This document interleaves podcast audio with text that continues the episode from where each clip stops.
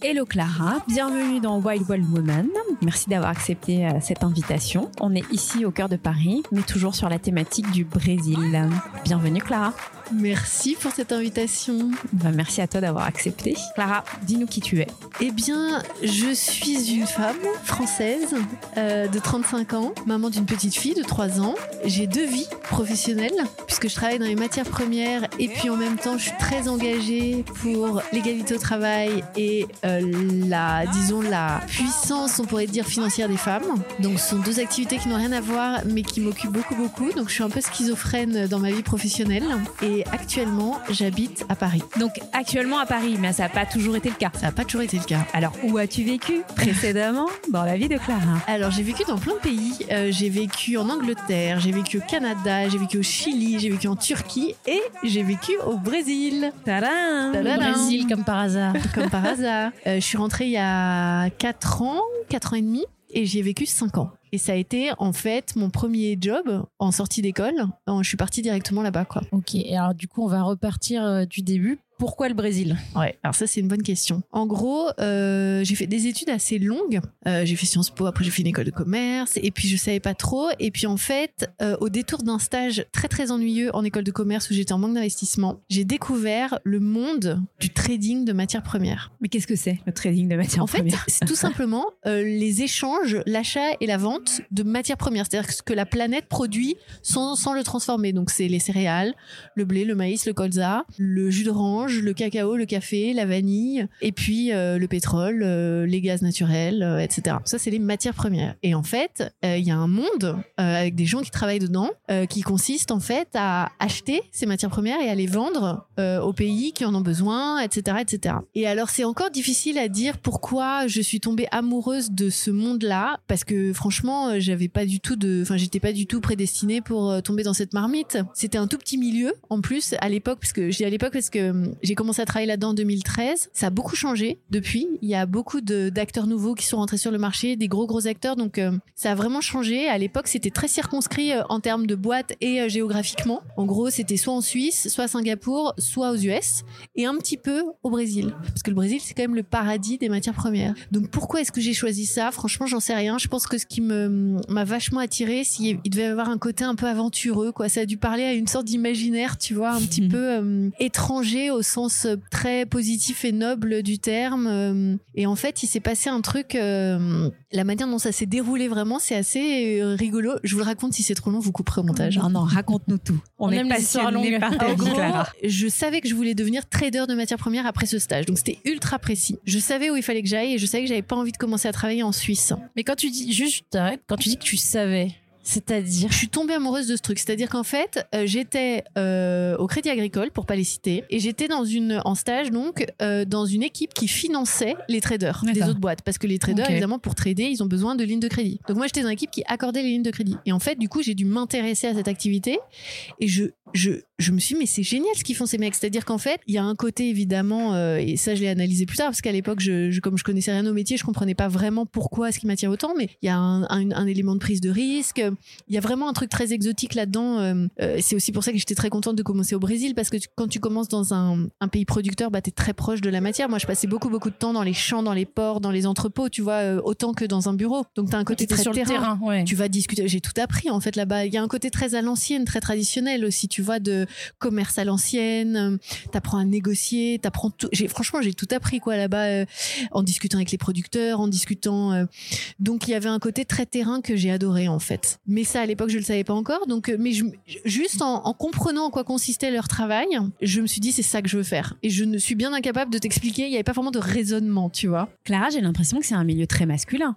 En plus, Ouais. plein de fois, tu dis les mecs. Ouais, très très masculin et d'ailleurs euh, c'est marrant parce que bah, ça ça a donné lieu en fait à bah, à l'autre dimension de ma vie euh, qui m'occupe encore beaucoup aujourd'hui, c'est que évidemment je le savais que c'était un monde très masculin. Je pense d'ailleurs que c'est en partie ça qui m'a attirée parce que il y avait un côté un peu euh, certes il y avait le côté un peu aventureux et tout, mais il y avait aussi un côté un peu défi quoi là-dedans. Mhm. Je me suis lancé un défi en On me sent le disant challenge. ouais, en me disant non seulement je vais aller à l'autre bout du monde pour décrocher ce job, mais en plus, je vais rentrer dans un monde qui est un peu fermé, qui est un peu élitiste, euh, où c'est pas si facile de performer et tout ça. Donc je pense que ce qui m'excitait un peu là-dedans, c'était aussi de remporter ces, ces défis-là, tu vois. J'avais peut-être ces trucs-là me prouver à 24 ans. Et donc en fait, euh, ce qui s'est passé, c'est que j'avais une copine à Dauphine qui était dans un master, euh, enfin dans un master là, euh, matière première, je me souviens plus du nom, bref, et elle m'avait filé l'annuaire des anciens. Parce que je cherchais du, du boulot et je connaissais personne là-dedans. Et elle m'avait filé l'annuaire de tous les anciens de toutes les promos et il y avait pas mal de gens qui bossaient dans les matières premières, alors en trading, euh, qui faisaient d'autres trucs et tout. Et je me souviens, j'ai pris cette liste, il y avait des centaines de noms et j'ai contacté par mail un par un Un par un. les gens qui faisaient du trading de matières premières dans le monde. Ah oui, t'avais une volonté. T'étais Ah, ah bah oui, déterminée en fait. déterminée. Ah Et en fait, ce qui s'est passé, c'est que je- j'envoyais des mails, j'envoyais des mails, etc. Machin, mais des, je sais même plus combien de mails j'ai envoyés. Et à un moment donné, j'envoie un mail et dans les deux minutes, je reçois un appel d'Argentine. Et là, je décroche et il y a un mec, alors je vais pas le citer parce que je sais pas s'il serait Parce qu'il d'accord. va mais- nous écouter. non, sans doute, sans doute, évidemment. Mais euh, ce mec-là, elle le sait pas forcément, mais il a changé ma vie parce qu'en fait, ce mec, très gentiment, m'appelle et me dit Tu viens de m'envoyer un mail pour me demander euh, du travail, je sais pas quoi, les matières premières et tout. Il dit Bah, moi, je vais t'expliquer comment j'ai fait. En fait, il avait deux ans de plus que moi. Mais Génial. Et lui, ce qu'il avait fait, c'est tout simplement, il avait dit Bah, moi, j'ai envie de devenir trader de matières premières en Argentine. Lui, il avait le pays en tête. Il a dit Bah, c'est simple. J'ai ouvert un fichier Excel. J'ai regardé sur LinkedIn tous les contacts de Buenos Aires qui bossaient dans ce domaine-là. Je les ai contactés un par un.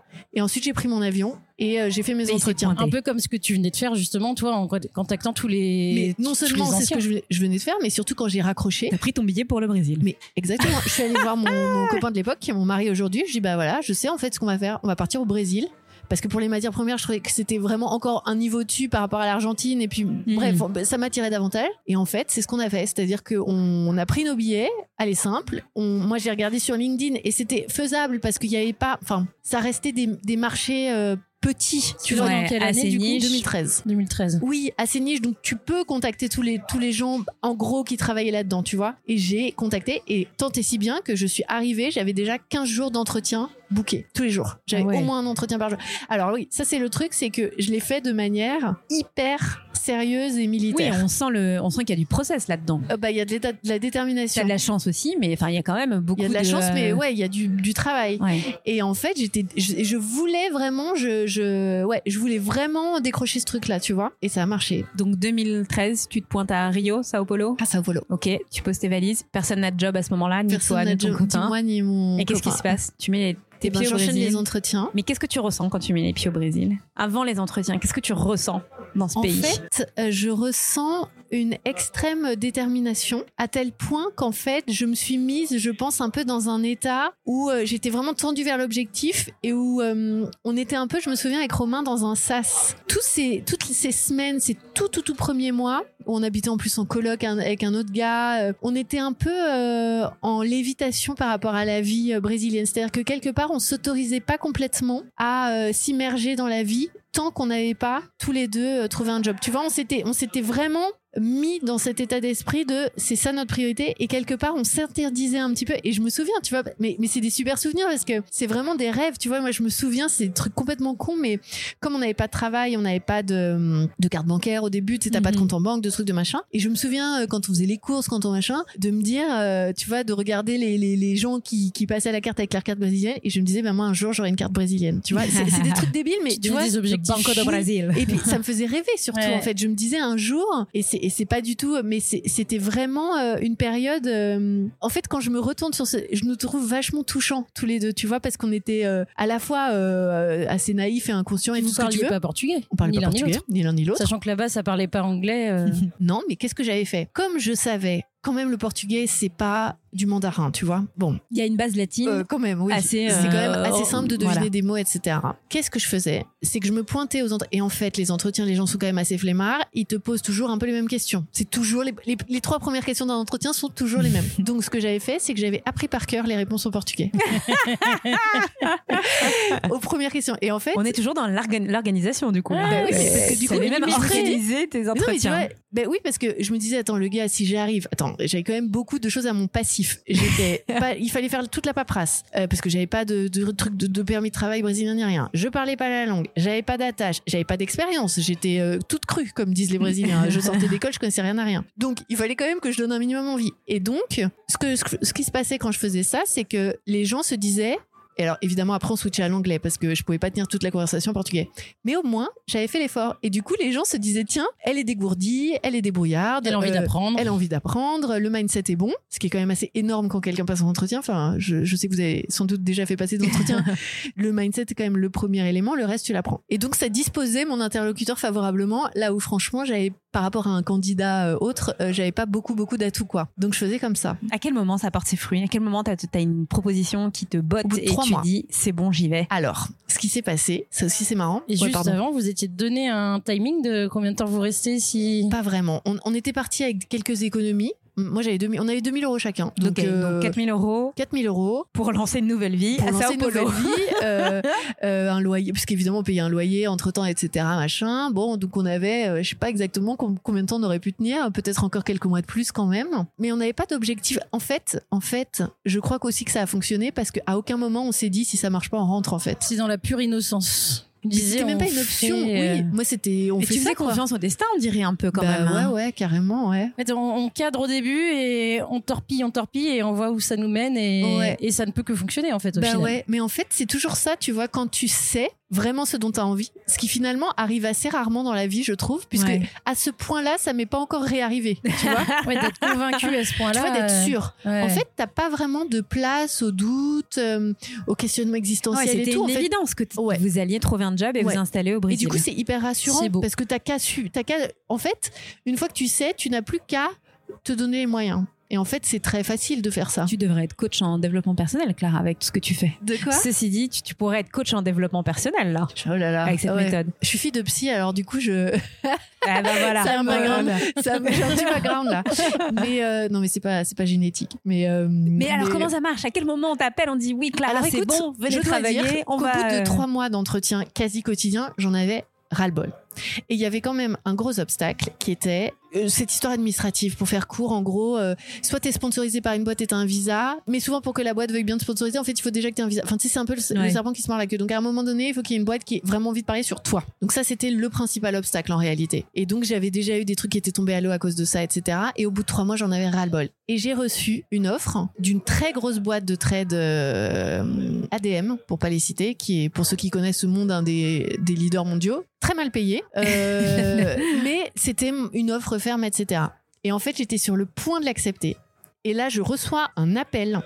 le gros acte manqué, j'avais oublié un entretien. J'avais marqué Comment un est-ce entretien, possible mais j'en avais dans cette organisation Mais je Ouais, pense que et j'en avais assez. J'en avais assez, j'en avais marre de passer des entretiens, j'étais fatiguée, j'en avais, j'avais envie de passer à autre chose. Euh, ceci dit, bon, je crois qu'au Brésil, euh, c'est pas grave si t'arrives en retard, c'est pas grave. Ouais, tu parles. si, si, tu parles. Non, non, donc j'avais complètement euh, oublié cet entretien-là. Donc le gars quand même me rappelle Ah, en sympa. me disant nous vous attendons. Et là j'invente un mytho euh, ridicule en disant que j'ai perdu mon passeport dans un restaurant, enfin vraiment un truc euh, nul. Et euh, donc on reprend rendez-vous. Et là Romain, qui est vraiment mon ange gardien, qui me dit franchement tu devrais checker cette boîte qui s'appelle BTG Pactual, qui est une énorme banque d'investissement brésilienne que évidemment je ne connaissais pas et que personne ne connaît ici, mais c'est vraiment très très gros. Ils ont eu quelques problèmes à partir de 2015, etc. euh, Mais à l'époque c'était, il s'appelait en gros le Goldman Sachs d'Amérique du Sud. C'était vraiment important. Et en fait le gars qui m'a appelé, qui est devenu mon chef par la suite, montait à ce moment-là une boîte de négoce de matières premières chapeautée par cette banque-là. Évidemment, je le savais pas. Je me rends quand même à l'entretien et là, en fait, le gars m'explique le projet et là, je, je, je me dis, ah non, mais c'est, c'est, en fait, à la fois tu rentres dans le milieu dont tu rêves, mais en plus tu participes à la, donc c'était mais magnifique. Et l'entretien, c'est l'entretien le plus court de ma vie puisqu'il a duré 10 minutes. Le gars, il a pris mon CV comme ça, que j'avais joliment imprimé, il l'a mis sur le côté sans le regarder, il m'a dit, mais attends, explique-moi un peu ton truc là. Tu m'expliques que t'es française, tu viens, t'as aucune expérience, tu connais personne, tu parles pas la langue, c'est ça là que t'es en train de me raconter? Je dis, bah oui, oui, c'est ça. Il me dit, bah en fait, la seule chose que je sais de toi là, c'est que t'as pas peur du risque. Donc tu peux être un bon trader. Le reste, tu l'apprendras avec moi. Et voilà. Et Ah, l'entretien ça, était beau, fini. Je c'est te beau. jure que c'est Ah, vrai. beau. Ouais. Et t'as donc, détermination à payer, là, Et ta détermination à volonté, payer. euh, On est d'accord que toutes les questions que t'avais préparées euh, Ah bah là, et enregistrées dans ta Alors, je mémoire. parle français, c'est t'as- trop drôle. Non, c'est seul qui parlait Oh français. là là, mais trop bien. Et alors peut-être que ma nationalité a joué en ma faveur parce qu'il était ravi d'avoir quelqu'un avec qui pratiquer, ça je sais pas. Mais en tout cas, euh, ça s'est vraiment passé comme ça. Et donc je suis sortie de là en me disant bah c'est bon. Et Bien voilà. payé ou pas? Beaucoup mieux, incomparablement. Au début c'était pas dingo, euh, mon salaire de départ il était pas, mais, Mais ça te c'était quand même bien. de vivre et d'envisager un avenir. Tout à fait bien. Et puis surtout, après, c'est des mondes où la progression est très très rapide. Sur la rampe de euh, lancement, quoi. Exactement, j'avais un pied dedans et après, c'était plus Et simple. ton copain, côté, lui, il cherchait. Il, Oui, il était absolument. Et lui, il a trouvé à la BNP. D'accord. sans le vouloir.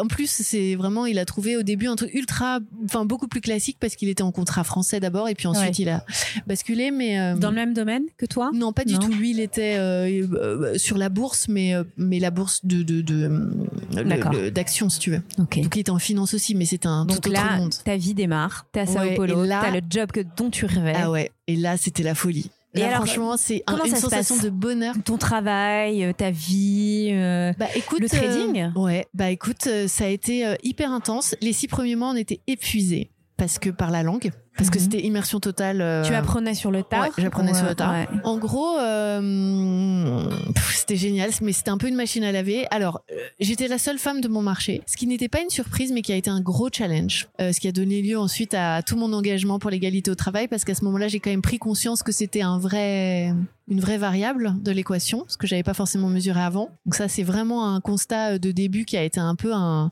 un choc de réalité, euh, mais que peut-être j'aurais eu dans un autre pays. Euh, non, bah alors mon quotidien, il était fait euh, vraiment de beaucoup de boulot, mais c'était un boulot génial. Je, je- euh, ce que ce qu'on m'apprenait et, et j'ai tout appris. Enfin, je connaissais rien. De rien, de rien. Donc, si tu veux, on m'a appris euh, comment on achetait. euh, moi, j'étais sur le marché du soja. Donc, comment t'achètes du soja, comment tu le négocies, comment tu le cherches sur un bateau, comment tu le vends, comment tu prends des positions. Donc, comment tu prends du risque sur un marché, comment tu défais une position.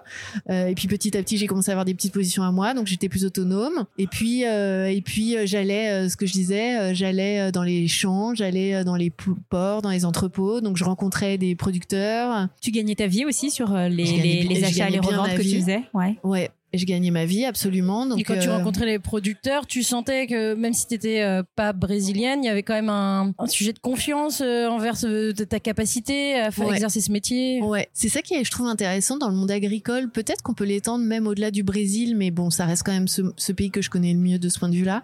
C'est que même si tu peux avoir des a priori au début, en fait, c'est des gens qui, dès qu'ils voient que tu es sérieux, c'est-à-dire que tu es compétent, que tu les comprends, le- le- les a priori disparaissent instantanément. ils te, Donc, laissent, euh, ils te donnent leur confiance Absolument. et ils- ils- ils- en fait, c'est un monde qui est certes vraiment très, euh, voilà, qui a beaucoup de, comment dire, de stigmates euh, et qui a une culture très particulière et qui est assez fermée, qui est assez macho et qui est tout ce que tu veux. Mais dans le travail, moi, ce que j'ai vécu en tout cas, c'est que peut-être qu'ils ont un a priori négatif quand ils voient débarquer la petite française de São Paulo, mais dès que tu commences à parler business, travail et qu'ils voient que tu t'y connais, les doutes s'e- s'effacent instantanément et ils- preuve en face ouais. Exactement. Et leur équivalent quoi. Absolument. euh, Absolument. Et ça, euh, ça c'était très agréable et en même temps, bah, j'ai aussi beaucoup beaucoup appris à leur contact. Quoi, ils ont vu. Je pense que moi j'étais surtout au début, enfin dans une attitude très. euh, je venais pas dès le début, tu vois, négocier les gros les gros contrats. Moi j'étais là, tu vois, pour observer au tout début. Enfin, c'est tellement un monde de code. Il faut quand même comprendre quoi cette culture, ce monde-là, te faire ta place. Et t'as rencontré des femmes justement euh, dans ce milieu avec qui t'as pu échanger? T'avais Non, pas de collègues euh, J'avais pas de collègues femmes. femmes. du tout, ni dans cette boîte, ni dans Ni d'autres. Et en fait, je me suis- j'ai fini par me faire notamment une très bonne copine qui est toujours une, une copine qui bosse chez Goldman Sachs, Michel, si tu nous entends. Mais beaucoup plus tard, enfin, au bout de deux, de trois ou quatre ans de, de là-bas. Et elle bosse pas du tout dans le même monde que moi. Elle bosse chez Goldman, mais elle est pas du tout sur les matières premières. Donc euh, non non dans ce monde-là j'avais pas du tout de collègues femmes et ce qui a quand même beaucoup beaucoup complexifié mon quotidien parce que quand même au travail mes chefs etc voilà, il y avait quand même un deux poids deux mesures par rapport à des collègues masculins. Il y avait une tendance à me refiler un peu, tu vois, parce que même dans le trading, tu as des trucs plus ou moins chiants, plus ou moins stratégiques, euh, tu vois, pour le business et autres. Il y avait quand même une tendance assez naturelle de rediriger toutes ces tâches vers moi. On n'a pas Donc, si tu veux, tout ça, voilà. Donc, tout ça, j'ai dû euh, déjà m'en rendre compte et puis apprendre à naviguer pour pas m'être enfermée dans le rôle de la fille de service, quoi. De Ouais, la fille de t'aurait l'équipe. bloqué en fait euh, à l'étage inférieur et qui t'aurait empêché de monter. Mais Absolument. justement, t'as as, évolué J'ai Ouais. évolué. rapidement, euh, plus rapidement que si bah, t'avais été franchement, en France ou, euh, ou en Europe. Alors, sans doute, parce que c'est un monde quand même. Je trouve que le Brésil fait vraiment confiance aux jeunes. C'est un pays où les gens n'ont pas du tout peur Mhm. de confier des responsabilités à des gens jeunes. Pour le meilleur et pour le pire d'ailleurs. hein. Mais t'as pas une espèce de, tu vois, de sacralisation Méfiance. absolue Mhm. de, de- des années d'expérience. Euh, tu fais aussi confiance à la créativité, à la nouveauté, à l'énergie, à- voilà. Et tu fais confiance en fait. C'est-à-dire tu sais qu'il y a quand même beaucoup de choses qu'on peut apprendre sur le tas et que la catastrophe est quand même euh, assez rare. tu vois. Donc ils font donc oui, je pense que j'ai eu une évolution euh, plus rapide que si j'avais commencé ailleurs. Ouais. Ça c'est franchement ça me semble sûr. Ouais, en cinq ans quand même, c'était j'ai vu beaucoup beaucoup beaucoup de choses quoi. Cinq ans, ça me paraissait énorme, mais en fait Cinq ans maintenant dans la même boîte? cinq ans dans la même boîte. ouais. Bon, t'arrives en 2013. À ce moment-là, c'est Dilma Rousseff qui est au pouvoir. C'est quoi l'état du pays? C'est quoi l'ambiance Euh, L'ambiance, c'est un peu fin de règne. Ça veut dire Dilma, qui est quand même le, qui était quand même le, le- l'âme d'année de Lula, qui était un peu son président un peu fantoche, tu vois, Ouais. de, voilà. Mais il y avait quand même une, alors. Ce qui portait quand même les, dernières années de Dilma, c'est que la situation économique était encore très bonne. Donc, Mhm. tu vois, il n'y avait pas de- vraiment à ce moment-là de gronde populaire parce que bah, la classe moyenne avait émergé, euh, euh, parce que euh, les, les, les- les- cette même classe moyenne arrivait à s'acheter un téléviseur, une machine à laver à crédit, etc. Donc, il y avait quand même accès à un certain confort matériel. Le boom des matières premières, même si c'était la toute fin et tout le monde surfait encore cette vague-là. Donc, tu avais quand même un vrai. euh, on sortait quand même d'une décennie vraiment d'essor économique dont tout le monde avait bénéficié. Lula, il, a- il était donc passé avant, il avait permis quand même de mettre fin à la, à la faim dans le pays, quand même, avec Mhm. sa cesta basica, etc. Donc il y avait vraiment eu une vraie évolution sociale. Donc en fait, l'état du pays, c'était ça. Après, il y avait une ambiance un peu fin de règne parce que euh, Dilma, c'était quand même euh, bon, euh, elle a rien fait, voire beaucoup terni. Enfin, c'était une chef d'État euh, calamiteuse. Enfin, je veux dire, elle Bon, elle était. a euh, récupéré un peu ce qui a été fait avant et elle oui, en a elle a surfé sur la vague en Ouais. fait, mais euh, Les Brésiliens quoi, avec qui on a discuté euh, nous disaient que bon, elle a pas laissé un super bon souvenir. non parce qu'elle a a pas laissé un bon souvenir au Brésil euh, Lula, il est quand même encore assez. Bah d'ailleurs, voilà, mais Ouais. euh, mais euh, il est. En fait, Lula. Bon, on pourrait argumenter si des Brésiliens Parce qu'après, t'es arrivé, enfin, de- 2013, Lula a ensuite euh, et Non, non. non, non, non, non. Après, comment il s'appelait le Parce que deuxième Bolsonaro, c'est Non, Bolsonaro, c'est 2018, après, j'étais 2019, déjà rentrée. euh, ouais. Donc elle, elle surfe un peu sur le truc, mais il y a le gros scandale qui arrive quand même, qui montre assez vite son bout de son nez, du lavage à taux. Énorme scandale de corruption qui mouille un peu tout le monde. Et il y a, alors, et c'était ultra euh, polémique hein, à l'époque, parce que le PT, c'est quand même, pour beaucoup, beaucoup de Brésiliens, le parti qui a sorti le Brésil de la misère, de la Mhm. faim. Et pour toute une autre frange du Brésil, c'est euh, le président qui a institutionnalisé la corruption. Sous, sous son règne, la corruption a changé d'échelle. On, on sauve les pauvres, mais à côté, on, s'en fout quand même plein les poches. Voilà, voilà. Alors, si des Brésiliens nous écoutent, ils seront euh, pas forcément. Enfin, c'est ultra polémique. Hein, Ouais, vraiment, ouais. la position du PT, voilà. puis tu dois y avoir deux visions euh, Selon comme ta on classe avec sociale. Bolsonaro et Lula Mm. aussi. Je Voilà, c'est ultra clivant et t'as vraiment les deux. Et mais le problème, c'est quand même que t'as une espèce d'énorme scandale euh, qui a euh, éclaté donc euh, quelques années après qu'on soit arrivé, qui s'appelait le lavage à taux, qui est en fait une espèce d'énorme euh, mise à jour du système de corruption institutionnalisé qui a été révélé quoi. Et à ce moment-là, il y a eu ce qu'on appelle, alors il y en a qui disent que c'est un golpe, donc un- une espèce de tentative de coup d'État. Il y en a d'autres qui disent que c'est un procédé totalement institutionnel de renversement de, de, de Dilma quoi. Donc c'est des périodes vachement euh, vachement qui commencent à être assez agitées. Ouais, c'est euh, assez agité ouais. politiquement et du coup ça se ressent dans la rue, ça se ressent. euh, Ouais, moi il y a j'ai le des souvenir de manifestations, euh, ce qui euh, ouais. visiblement n'arrivait jamais avant. euh, c'est pas un pays qui manifeste beaucoup. Euh, la dictature n'est quand même pas très très loin. Euh, mais j'ai, mais oui oui, il y a eu des manifestations à ce moment-là, euh, notamment au moment du Golpi où il y avait vraiment les, les partisans du PT étaient scandalisés par euh, ce qui était en train de se passer à Brasilia. Et euh, Et Dans le niveau de ton travail, euh, c'était, euh, Alors. il y avait un côté justement, il y avait plus un Bah, la côté que l'autre. politique doit jouer, non? Ah bah énormément parce qu'en fait évidemment donc déjà ça joue pourquoi? Parce que tout ce qui est macro impacte directement le monde des matières premières Ouais, et sûr. inversement donc quand par exemple tu as un pays qui chancelle un peu politiquement la monnaie est impactée Euh, ensuite au Brésil c'est une- c'est quand même un pays structurellement où l'inflation est importante même si à l'époque où je suis arrivée elle était historiquement quasiment à son plus bas. Elle a ensuite réexplosé très vite à partir de 2015. Ça, ça impacte également évidemment les taux d'intérêt et donc la monnaie. Donc tout ça, ça impacte le cours des matières premières. Donc là, on est rentré dans une période beaucoup plus euh, Fluctuante chaotique, aussi, voilà, euh. où, où- où les, les marchés ont pris un coup de, de nervosité euh, d'un coup. Euh, donc évidemment, ça a impacté le, le, le- mon activité. Ce qui a également impacté mon activité, c'est que le PDG de la banque dans laquelle je travaillais a été euh, mis en cause dans le cadre du scandale. Lavallato. Son nom est sorti, quoi. Ah mais non, mais c'est pas que son le est sorti. C'est corruption. que un matin, je me rendais au travail et j'entends à la radio Esteves, André Esteves, preso, emprisonné euh, dans sa maison de Rio nan, nan, nan, cette nuit. J'arrive au bureau. Parce que en fait la, la banque BTG et Carioca à l'origine ils ont des bureaux dans les deux. Bref et j'arrive le matin donc là bon, donc sur le floor un floor énorme. Enfin, il faudrait il faudrait que je monte parce que c'est en fait le, le, le cadre et enfin le cadre joue beaucoup quoi dans le côté complètement romanesque et spectaculaire de la scène. Donc les tous ces, ces lieutenants complètement défaits etc. Donc nous on arrive on sait plus où se foutre parce qu'on était juste à côté en fait de, de, de l'endroit où ces gars-là étaient assis donc on commence à bosser etc. Et là t'as la policia militaire qui arrive sur la rive Je me souviens des mecs en t-shirt noir, tout en noir, treillis noir et tout, avec le truc, le, le, le, le de brassard, brassard, là, voilà, et qui saisissent tous les ordinateurs de ces mecs. Et personne s'y attendait. ça. C'était Bah, si, euh, si, parce qu'on savait qu'il avait été arrêté et donc on savait que BTG potentiellement était euh, trempé ouais. dans le truc, Aïe, était impliqué dans le scandale Lavajato. Donc je vous ai parlé des détails, mais donc ça a été Mais un truc à ce directement. moment-là, t'as peur. Tu te dis, mais qu'est-ce qui se passe? Je vais plus avoir de boulot. euh, C'est la fin même du monde. pas. Non, non, euh, non. On s'est juste dit, c'est chaud, quoi. Tu vois, on s'est juste dit. Mais, mais en fait, là où ils sont quand même très forts ces gens-là, c'est que euh, voilà, c'est du bon management dans le sens où, euh, eh ben, les lieutenants ont pris la suite, la boîte a continué à très bien tourner. Et je dois dire quand même quelque chose, c'est que alors André Esteves, moi, je suis pas là pour regarder son casier Mais il est judiciaire. en prison là. Qu'est-ce Non, non, se passe alors oui. Il, est- il a fait un peu de ce qu'on appelle prison domiciliaire, donc il est resté dans sa énorme baraque Il a à, fait un petit sursis, quoi.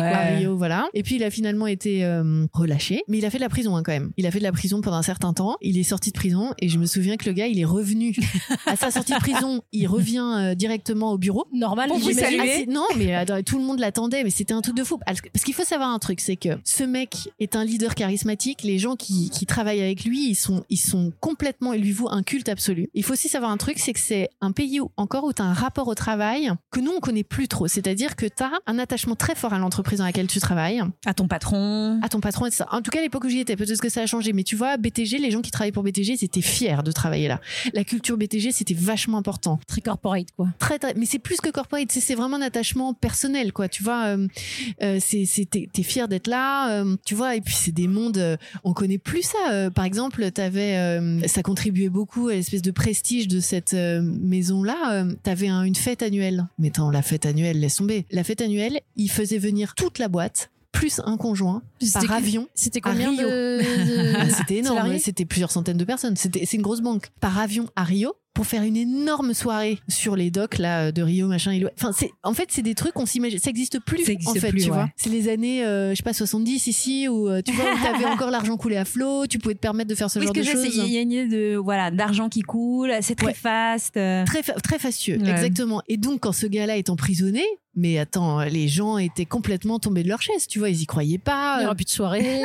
Non, mais tu On vois, va lui euh, apporter bah, de des fait, t'as paniers. plus- après, il y a plus de soirée, effectivement.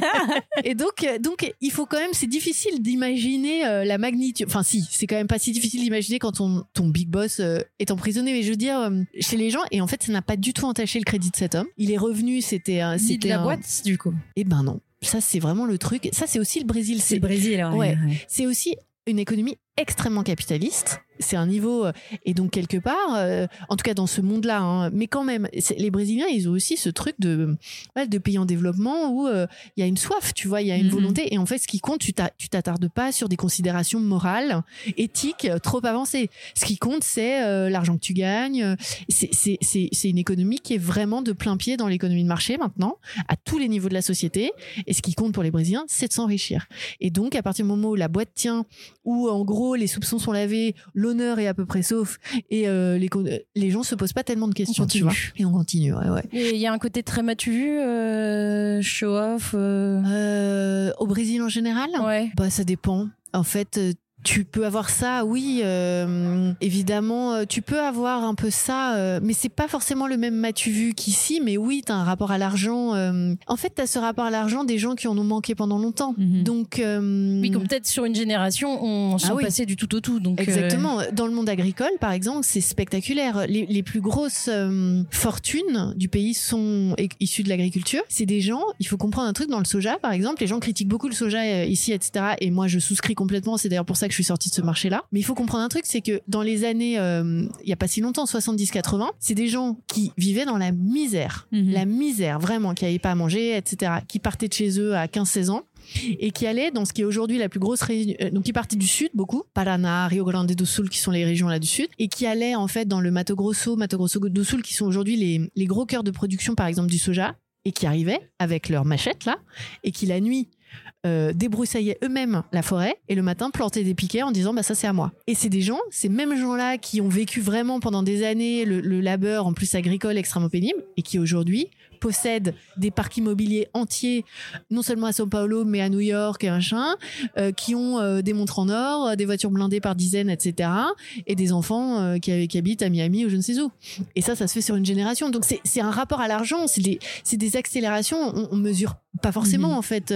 Donc oui, évidemment, tu peux avoir aussi un- une volonté chez certains Brésiliens de ne pas être assimilés à d'autres classes sociales. Tu vois, t'as as un peu ce truc aussi quand t'es sorti d'une Oui, tu veux forme pas de... revenir en arrière, Voilà. être la génération d'avant justement qui été dans le manque et au Absolument. contraire montrer que t'es dans la profusion. Exactement. Et donc, tu peux avoir une forme de matu vu chez, chez, chez ces gens-là, par exemple. Mais tu as aussi euh, une, une, une élite intellectuelle de gauche euh, au Brésil qui est pas du tout, du tout là-dedans. Et que moi, j'ai par exemple beaucoup côtoyé, parce que évidemment, moi, j'étais quand même immergée dans un monde qui est très particulier. Hein. Euh, C'est quand même pas tout le Brésil là que je raconte, mais j'ai une de mes meilleures amies qui est brésilienne, qui est anthropologue et professeure à l'université de Salvador. Bon, bah, elle, c'est un autre monde. Mais c'est aussi une forme d'élite. C'est pas une élite financière, c'est une Une élite élite culturelle, intellectuelle, intellectuelle. culturelle, de exactement gauche. euh, de gauche. Et là, c'est tout sauf Mathieu vu. C'est l'inverse. C'est pas non plus le même pouvoir d'achat, c'est sûr. Alors justement, sur euh, les, les questions euh, d'inégalité, qu'est-ce qui t'a choqué au Brésil? Est-ce qu'il y a des choses qui t'ont choqué? Des gens très très pauvres, des gens très très riches euh, Bah, c'est ça, en fait, c'est les écarts. hein. Les gens pauvres dans la rue, c'est un autre niveau quand même. hein. Et les gens riches aussi, quoi. hein. Mm. Donc, les écarts sont, sont, sont abyssaux. La concentration de richesse entre les mains de très peu de gens, ça, c'est vraiment marquant. C'est moins d'un pour cent de la population qui a, je sais pas, 80, plus de 90% de la richesse. Enfin, c'est colossal, la concentration. Et, euh, et oui, les écarts énormes parce que tu vis dans des mondes où même les prix n'ont pas de sens. En fait, c'est vraiment, c'est des réalités qui cohabitent. euh, mais qui sont des, des planètes en fait euh, différentes. Donc tu peux tu peux très bien euh, je sais pas aller chez le coiffeur euh, payer euh, des, des euh, je me souviens euh, des les salons très huppés qui coûtaient 400 reais 400 reais en fait c'était l'équivalent de 400 euros. C'est quand même très très très très cher pour une Mhm. coupe de cheveux. Et tu sors dans la rue et euh, et t'as des gens qui sont dans un état de d'indigence pas possible tu vois. Donc oui t'as des écarts euh, mais après moi j'y étais aussi à une période où la classe moyenne avait vraiment émergé. Alors ce qui m'a vachement choqué qui était très marrant mais c'est aussi la structure de l'économie qui voulait ça, c'est la consommation à crédit. Alors, le Brésilien moyen, disons, consomme à peu près tout à crédit, c'est-à-dire qu'il paye en plusieurs fois, il parcelle comme on dit. Donc tu n'achètes pas une télé, euh, je sais pas combien coûte une télé, disons 500 euros, tu la payes 10 fois 50 par exemple. Sur un, on est un peu sur un modèle américain, ouais. Voilà, Ouais, exactement. comme, comme les États-Unis. euh, Absolument. Sans, le but, c'est évidemment de parceller, donc de diviser le maximum sans payer de taux d'intérêt. Et en fait, comme c'est un pays où l'inflation est importante, Mhm. du coup, tu as des produits d'épargne qui sont évidemment indexés, enfin, qui t'offrent une rémunération qui est cohérente avec cette inflation. Donc, qui rémunère davantage que l'inflation. Et donc, tu as intérêt, mais même si tu n'es pas euh, dans le besoin, si tu as de la liquidité, à parceller. Parce qu'à partir du moment où tu payes pas de, de taux d'intérêt quand tu parcelles, en fait, tu laisses davantage d'argent épargné, donc de l'argent qui travaille, Mm. qui te ramène plus d'argent. Donc, plutôt que de dépenser tes 500 euros d'une fois, tu les dépenses en 10 fois et du coup, tu vois ce que je veux dire plus. donc en fait c'est tout un système. Donc moi-même j'ai découvert la consommation euh, divisée alors que c'est pas du pas tout un principe très français en plus. Pas du tout. Ouais, ouais. Pas du tout. Mais là-bas, en fait, ce serait un non-sens économique de ne pas le faire, tu vois. 100 jours, 5 jours, sans payer de taux d'intérêt.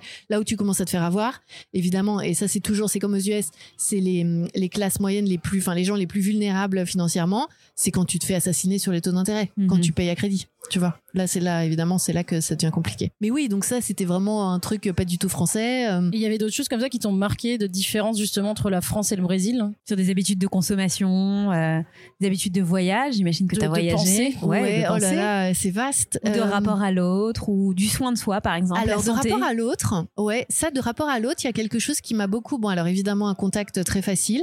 Ce qui ne Oui. veut pas dire qu'il est facile de, de, de devenir ami hein, avec un Brésilien. Non, mais c'est facile de D'entrer qu'on en te contact. touche, qu'on te- Ah oui, voilà. oui. Mais même juste de, tu vois, de, de, De te d'entrer parler. dans Ouais, une c'est vrai. De t'ouvrir sa maison même, de, de Ouais. t'accueillir. Et il faut savoir qu'en tant que Français, on bénéficie quand même d'un a priori hyper positif. Mais voilà, moi je voulais en venir à ça. Ah. Mais qu'est-ce que c'est d'être française quand on est au Brésil? Moi j'ai l'impression que c'est génial, que c'est l'élite qui parle français. C'est pas tout le monde qui parle français. Ah oui, oui, oui. euh, bah, en fait, non, mais alors.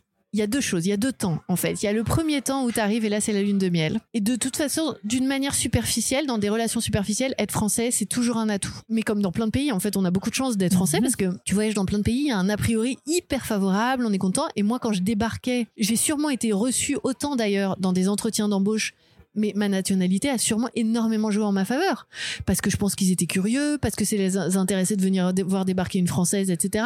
Donc ça, c'est sûr que ça a joué. Après, quand tu t'intègres vraiment, que tu vives longtemps dans le pays, c'est pas si simple. Parce qu'il existe, et d'ailleurs surtout dans les classes les plus aisées, un complexe vis-à-vis du monde occidental en général et de l'Europe en particulier qui te font un peu payer. Et ça, ça se voit pas au premier coup d'œil. Par exemple. comment ils te le font payer Ouais. Bah par exemple, euh, ah bah moi j'ai un exemple très clair, mais alors c'est un peu caricatural, mais euh, souvent c'est plus sous-jacent. Mais par exemple, moi j'avais deux chefs, Il y en a un qui, qui, qui m'adorait et l'autre qui pouvait pas me saquer, mais qui arrivait après moi, donc euh, c'est peut-être pour ça. Et lui, je me souviens par exemple, il m'a expliqué, mais dès le deuxième jour, parce qu'il nous expliquait qu'on allait faire des voyages aux US, faire des, des bref, des tournées de trading aux US. hein. Et le gars, en fait, il nous explique ça, et il se tourne vers moi, il dit bon, toi t'es française, donc t'as déjà eu beaucoup de chance dans la vie. Donc, euh, donc clairement, euh, c'est pas pour toi. On va laisser les Brésiliens y aller. On va laisser les autres en profiter. Voilà. Et donc, ce genre de mentalité, Ah, c'est- c'est que cash, hein. quelque part, je, oui, c'est très cash, que je, c'est pas que je peux la comprendre, parce que moi, sur le coup, je l'ai, j'étais là, non, mais, mais si tu veux, t'as ce truc-là quand même de, de, ils sont, il y a, il y a beaucoup de Brésiliens qui sont complexés par leur pays, qui considèrent qu'ils sont dans un pays en développement, qui ne sont pas fiers de leur pays. Euh, Il n'y a pas de, de, de patriotisme brésilien comme tu peux avoir un patriotisme français, une profonde Mhm. fierté d'être français. Ouais, c'est marrant parce que moi j'aurais dit l'inverse justement. Je Ouais. trouvais qu'en France Bah on n'avait ouais. pas de patriotisme et au contraire au Brésil, je. Mais parce qu'en fait, on se rend pas forcément compte qu'on a une nationalité euh, valorisante, Mhm. là où les Brésiliens parfois peuvent nourrir un complexe parce que ils se sentent, euh, ils ont l'impression, et, et- et ça se joue sur des trucs qui peuvent, nous, nous, nous, nous sembler complètement triviaux, qu'on va même pas noter euh, l'état des routes, euh, euh, le niveau d'éducation des gens, euh, le, le, je sais pas, des trucs au quotidien, euh, la gastro, la, la, la, la nourriture compte. Et en fait, quand, quand, et, et ça, moi, j'ai mis beaucoup de temps à le comprendre. C'est-à-dire que quand tu es en face d'un Brésilien, de faire attention aussi à pas froisser son ego, parce que toi, tu penses pas, parce que tu remarques même pas le truc, alors que lui, il se dit, oh là là, j'ai une Française en face de moi, Mhm. donc elle va repérer ça, elle va repérer ça, elle va repérer ça sur mon pays, alors que personne ne voit. Et cette histoire de complexe un peu euh, vis-à-vis des, des Européens et des Occidentaux en général, mais surtout des Européens, et ben c'est un truc qui se voit pas au premier coup d'œil et franchement ça peut peser et euh, t'es toujours la française quand même de service euh, et, t- et, et, et ça pèse beaucoup sur ton sur ton intégration quand même t'es jamais euh, t'es jamais bon moi j'avais le facteur genre en plus mais Oui, c'est ce que j'allais dire. T'as oui, une femme en c'est plus. sûr. mais mais tu vois mon mari facile encore. oui mais mon Ton mari, mari aussi l'a ressenti? Ouais, t'es t'es le français de service, donc euh, l'intégration est pas simple. Même si, alors ça, je dois dire aussi un autre truc que j'ai adoré au Brésil, de travailler au Brésil, tu te marres toute la journée. Alors au travail, au travail, tu te marres, mais vraiment, les Brésiliens, ils ont ce don de la blague, du, du, du fun, et, et c'est vrai que ça fait un peu cliché sur les Brésiliens, la joie de vivre et tout, tu vois. non, mais, c'est réel. hein. Mais attends, moi je me suis jamais autant mariée. Et Romain c'est pareil. Et il est encore sur un chat, un groupe WhatsApp euh, avec ses anciens collègues. Ça fait 4, ans qu'on est rentrés. Et les blagues, et, et franchement il y a des trucs, bon, râlez pas, grave, mais alors il y a des trucs, mais et je me suis jamais autant mariée. Et ça vraiment, bah ça. mais c'est vrai qu'il y a une certaine joie de vivre. Enfin, on... Oui, oui, ah bah oui, c'est sûr. Tu Oui, vois, oui. on voyait rarement les gens euh, vraiment, euh, même dans les moments un peu difficiles, tu, tu, tu vois pas quelque chose de, de- ils font pas la tête, tu vois, c'est, ils Ouais. sont Il assez n'y a pas cette tête souriants, de parisien, quoi. Ça, Non, ça- ils font pas la tête. Non, c'est vrai. Mais peut-être parce qu'ils ont des vrais problèmes. C'est ça. Non, sans faire de Mais raccourci, peut-être mais la misère c'est- est moins pénible au soleil. Peut-être aussi, mais tu sais que là, il y a jamais de dépression en cas de guerre. Enfin, c'est des, c'est des, c'est Oui, quand des, t'es en aussi mode des survie. symptômes. Voilà. Et ben, au Brésil, t'as un peu ça quand même. C'est-à-dire, euh, c'est quand même des gens euh, dans l'immense majorité qui ont des, des problèmes euh, de fin de mois. Enfin, l'immense Ouais, ouais. majorité de la population a des gros gros problèmes de financiers, de santé, de non accès à la santé, à la santé, de non accès à l'éducation, de sécurité. Donc ça joue aussi peut-être. Après, c'est une population très mélodramatique. Hein. Ils sont très contents, mais alors quand c'est un drame et, et, et tout peut être un drame potentiellement. hein. Moi, mes amies brésiliennes, c'est aussi euh, c'est un un, une autre dimension dans dans tous les, les humeurs, tu vois. C'est exprimé de façon euh, plus importante, peut-être c'est excessive. plus excessif. Ouais, euh, et puis en fait, tout est un peu regardé à la loupe dans les relations privées parce qu'en fait, c'est aussi euh, souvent des gens qui vivent très proches de leur famille. Donc en fait, tu as aussi cette inter-connexion euh, de névrose familiale Mhm. inextricable. Tu vois, euh, donc, Tout est donc, très exacerbé. voilà, donc euh, t'as aussi ça euh, qu'on connaît aussi nous, mais à un degré encore supérieur, parce qu'encore une fois, alors non, un autre truc, pardon, je repense au- à ce qui m'a beaucoup plu euh, socialement, c'est comment dire, ils se foutent complètement de l'âge que tu as. Ça, c'est Ah, magnifique. Ça, c'est Mais génial. sujet. Au Brésil, Oui, il y a du tu corps peux que être tu as ami, aussi. tu peux- Ouais. alors le corps c'est un peu autre chose, mais tu peux être ami avec des gens de n'importe quel âge. Les générations se mélangent complètement. Mm. Alors que nous, on est limite bloqué ouais. dans notre année de naissance, tu vois. Oui, c'est Quand, vrai. quand t'es né Ouais. un an avant, un an après, limite. Mais là-bas, t'as des. Et d'ailleurs, mon, amie brésilienne dont je parlais, elle a 15 ans de plus que moi. Mais nous, Nos meilleures amies brésiliennes, elles ont 84 ans. Elles ont 84 ans, Ah bah voilà, tu Eduardo, vois. si tu nous écoutes, Ouais. 55 ans. Et c'est vrai que c'est pas des... ça, ça se pose pas. C'est Nous, on a peut-être posé euh, l'âge, enfin, on a demandé quel âge j'avais, mais je pense pas qu'en retour, on nous, on aurait- nous aurait demandé. euh, Non, par contre, on nous a, ouais. demandé comment est-ce qu'on se connaissait, les liens qu'on Ouais, avait. ouais, voilà, les euh, attaches. Qui ouais. vraiment, en fait, peut-être. Mais c'est vrai que, et ça, j'ai trouvé ça génial, et tu peux vraiment être ami, vraiment, avec des gens de tous les âges, alors tous les milieux, moins. Parce qu'encore une fois il y a des vraies barrières sociales c'est pas enfin bref il y a beaucoup de, de codes aussi. Ouais. T'as des barrières parfois les gens te mettent des barrières là où toi tu ne t'en aurais pas mis toi-même. Mais l'âge c'est vraiment un non sujet et ça j'ai adoré. Je trouve ça hyper libérateur euh, parce qu'en plus ça te réconcilie avec le fait de vieillir. Ouais, c'est vrai. tu vois Ouais, ouais. T'as aussi cette histoire d'en fait, tu te bonifies avec le temps, euh, tu n'es pas du tout mis au rebut de la société quand tu es vieux. Au contraire, t'es ultra intégré. Et ça, ça crée des sociétés beaucoup plus euh, douces. En tout cas, de ce point de vue-là. Parce qu'évidemment, c'est pas du tout une société douce. euh, Ouais, moi j'ai adoré ça. J'ai vraiment adoré ça. Je trouve ça hyper libérateur, hyper euh, sain. Et justement, quand on parle d'âge, est-ce que tu. Enfin, nous, on l'a remarqué un peu, mais quel est ton point de vue sur le culte du corps, justement, Ouais. et de l'apparence Ouais, bah, c'est très ambivalent. C'est très paradoxal parce qu'il y a à la fois euh, un vrai culte du corps, euh, on les connaît pour ça. Hein, les, ils font très attention, ils passent beaucoup de temps euh, en salle de muscu, hommes et femmes. Il y a le, la chirurgie esthétique, il y a toutes sortes de régimes. Moi aussi, j'avais un collègue qui était spécialiste de ça que j'adorais, André Caldas, si tu nous écoutes. Lui, c'était le spécialiste. Alors. Maliassan, donc euh, musculation, machin, la salle et tout. Il faisait partie de ces Brésiliens un peu stock, tu sais, euh, Ouais, enfin, ouais. carrément stock là en polo, euh, voit sur la plage, polo, On voit sur la plage, on les a vus. On les a vus. Ce qu'il faut savoir, c'est que c'est des, des hommes qui aussi sont extrêmement euh, soucieux de la manière dont ils s'alimentent. Et alors, ils faisaient des régimes, mais absurdes, tu sais, avec que du blanc de poulet. Ils devaient manger toutes les trois heures. protéiné, Ah, hyper, voilà, hyper protéiné. Du Enfin, camp, tout ça. Voilà, mais, mais du coup, hyper, tu vois, coquet et, et vachement au fait de ces trucs-là. Donc, il faisait il y avait un nouveau régime tous les mois. Enfin, bref. Donc, t'as aussi un peu tous les types de. Moi, c'était trop drôle parce que j'avais trois collègues que j'adorais. André Caldas, José Marinho et Dairel. Si jamais ils m'entendent, je pense à eux. Trois ultra brésiliens, mais complètement différents.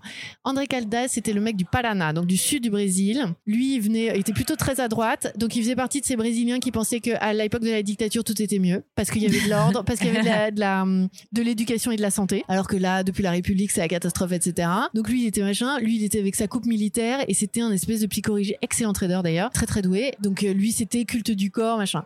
Ensuite, il y avait José Marinho, c'était le beau gosse de Rio. Le surfeur à la cool, qui traînait toujours un peu des pieds. C'était l'impression qu'il avait des tongs aux pieds en permanence, comme quand il était en Les mocassin. Voilà. ah oui, pour ne pas les citer. Et voilà. Et, et lui, mais, mais, pas, mais dans le boulot, hyper focus et hyper. euh, ils bossent beaucoup, hein, les Brésiliens, contrairement aux idées reçues. Ils sont très. euh, Ils sont, ils sont pas du tout inefficaces dans le travail. Et donc, euh, mais hyper cool. Et c'est un peu l'image du carioca. Et Dairel, c'est un peu euh, l'Européen perdu à Rio, tu vois. Euh, gros fumeur de joint. Et lui, il habite en Suisse aujourd'hui. Et je pense qu'il est beaucoup plus adapté à la Suisse qu'à Rio.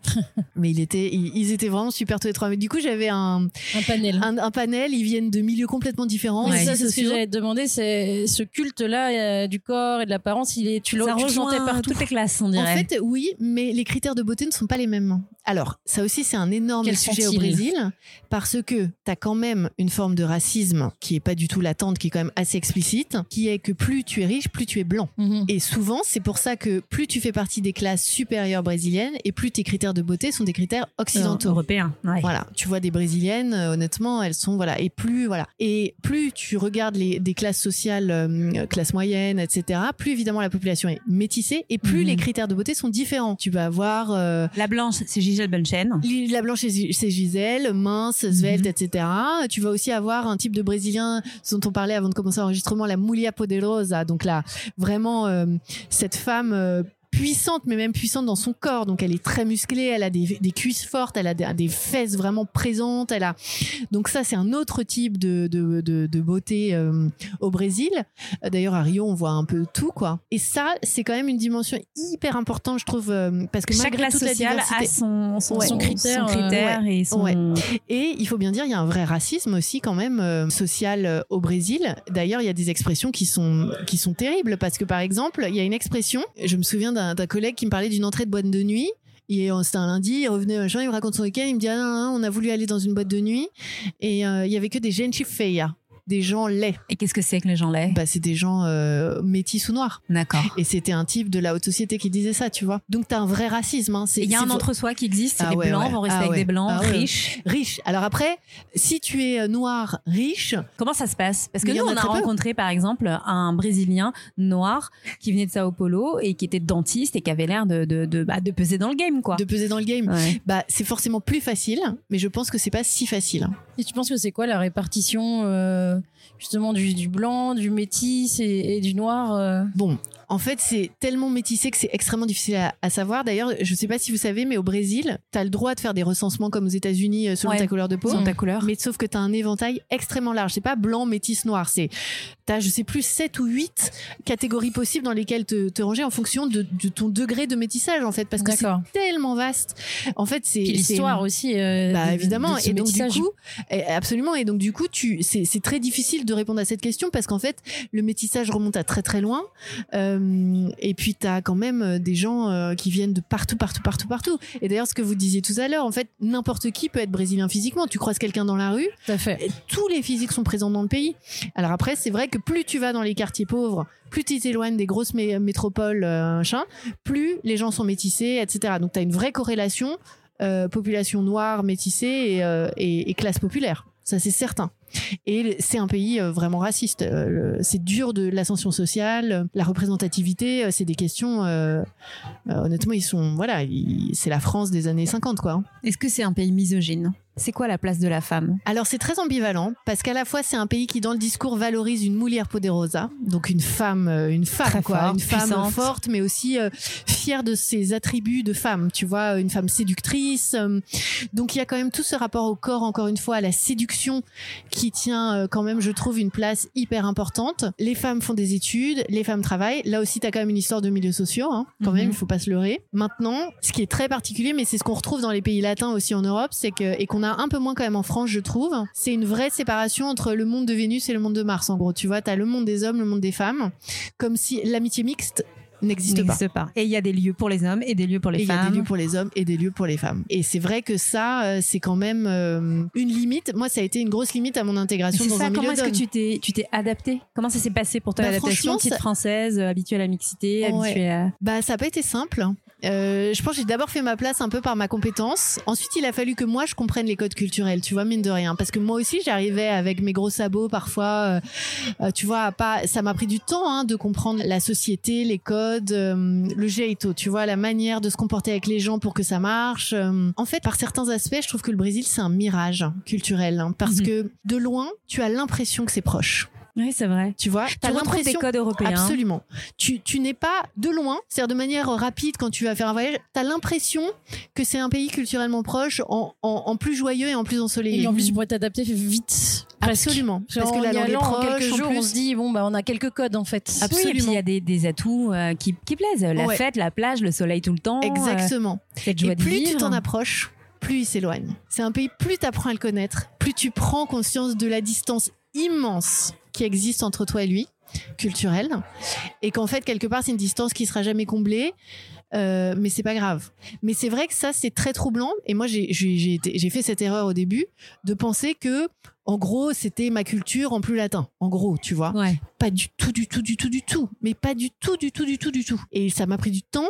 Non seulement de comprendre que je m'étais trompée, mais en plus pour comprendre un peu comment ça fonctionnait. Par exemple, des trucs mais débiles, tu sais, quand tu quand tu t'installes, t'as des problèmes d'électricité, des problèmes de trucs. Donc tu te retrouves à gérer des gens au téléphone. Bon, bah en France, parfois, tu t'énerves, euh, machin. Au Brésil, si tu t'énerves, mais non seulement le mec raccroche, mais tu n'auras jamais d'électricité. je veux dire, c'est- terrible, quoi, d'arriver. euh, en accent. en plus, la française, tu vois, qui arrive en plus avec. Donc là, laisse tomber. Et donc, il faut apprendre T'appelles Le- jamais free en t'énervant, quoi. C'est de la impossible. vie. Là, après, c'est le des Bermudes. Ils ont perdu ton dossier à tout jamais. Tu- plus jamais tu n'auras d'eau chaude. Plus jamais tu. T'es blacklisté. Mais, mais voilà. Et donc ça, j'ai fait toutes ces erreurs une par une. Je me suis embrouillée avec mon portero. Le portero, c'est le gardien de l'immeuble. C'est le mec le plus important du truc. ouais. Donc c'est le mec avec qui ne pas s'embrouiller. Un jour, je me suis un peu énervée, machin. Il ne me l'a jamais pardonné. On est resté deux ans dans cet immeuble. Il m'a rendu la vie, mais impossible. T'as dû tout ça déménager. Ouais, finalement, j'ai déménagé. Mais je veux dire, ça paraît des petits trucs, mais en fait, c'est des trucs du quotidien.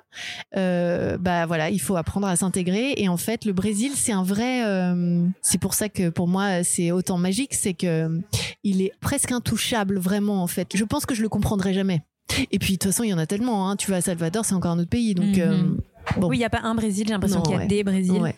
Et c'est un pays, euh, enfin, c'est compliqué de gérer ce pays Ah bah vaste ouais. Avec fois la France. tous ces gens différents. Ah ouais, ouais. Euh. C'est peut-être aussi pour ça que ce pays est euh, aussi instable. Ouais, clairement, euh, c'est compliqué. Je pense que le- le- l'extrême capitalisme est pour beaucoup le, souhait de s'enrichir, que encore une fois, moi je comprends très bien. Qui est très américain, tu nous le disais. Alors justement, moi je ressentais pas l'influence américaine. Ouais, c'est vrai. Euh, je trouvais pas des McDo partout ni des Burger King et j'ai fait des, des pays d'Amérique euh, latine, d'Amérique du Sud, mais là je retrouvais pas justement. Je crois que c'est très européen, comme si tu. En fait, t'as raison, je trouve dans le paysage, ça n'a rien d'américain. Bon, si ce n'est qu'ils ont une grande passion pour les malls, mais c'est un peu moins le cas euh, à Rio d'ailleurs. hein. C'est Ouais, vraiment j'ai vu qu'un mall. Ouais, ouais, Ouais. Mais il y en a, non, je pense qu'il y en a plus qu'un, mais c'est plus d'un, mais c'est effectivement, je trouve dans le paysage, dans la géographie, etc. il y a- ça n'a rien d'américain.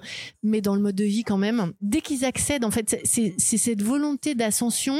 Et une fois que tu as et ce confort matériel, ce, ce, ce- Sortir de la misère, quoi, en fait. et- Ouais, ces signes extérieurs de richesse, euh, le rapport à la consommation. euh, Ouais, c'est très américain, ouais. hyper consommateurs, quoi. euh, mais c'est la- encore une fois, euh, c'est la France des années 80. Enfin, je veux dire 90. Hein, c'est pas si loin que ça chez nous. Enfin, tu vois. euh, alors nous, on n'a pas le- la consommation à crédit, les, ces trucs-là débridés. C'est différent. Mais je veux dire l'importance de, de la consommation.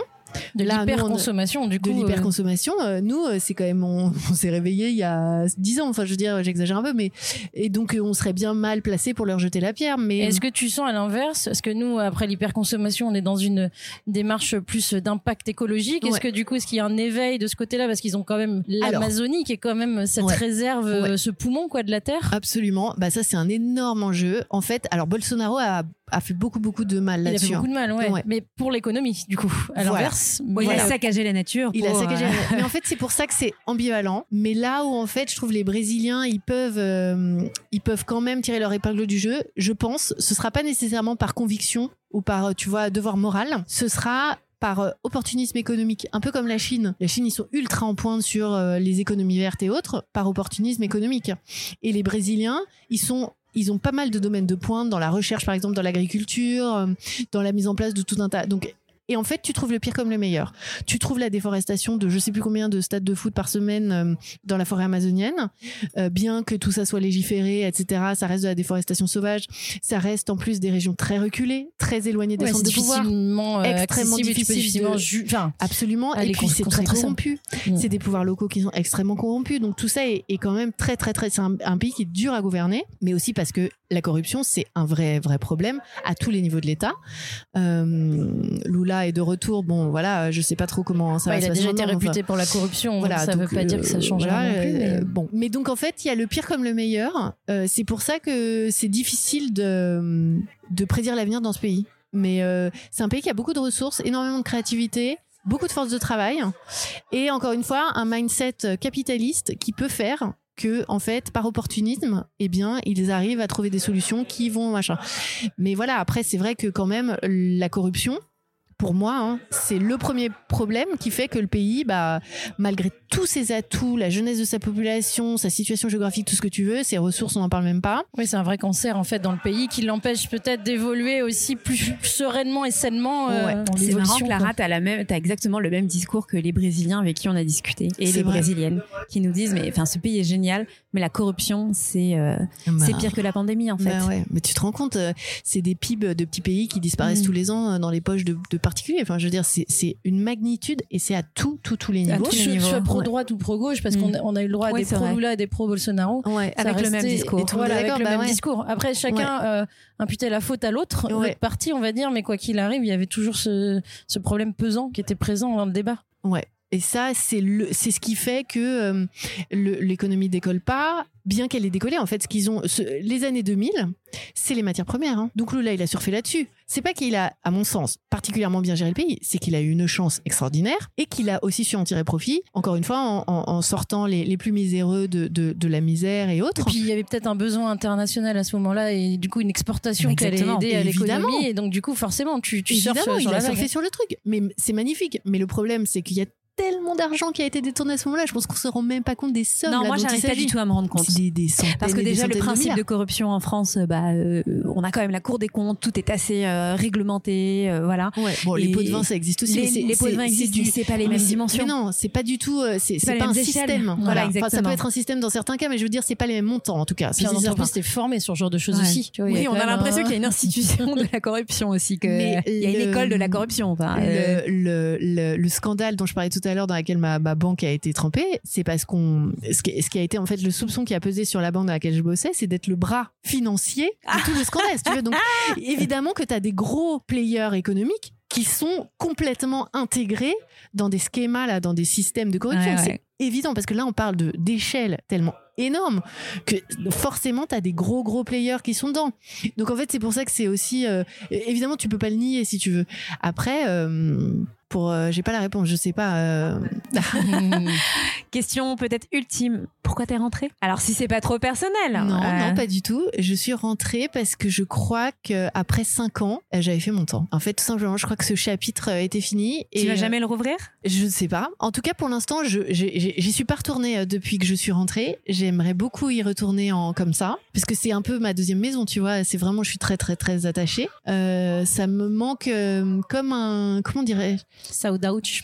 saudade, ouais, comme un, comme Ouais, une c'est musique ça, que ouais. j'aurais pas entendue depuis longtemps et que j'adore. tu Ouais, vois, et qui passe un- à la radio et ça y est quoi. C'est Ouais, ou comme un peu une, une espèce de, de truc un peu magique, tu vois. euh, J'ai du mal à décrire mon rapport à ce pays, mais hum, il m'a tellement donné, tu vois. T'as envie d'emmener ta fille là-bas?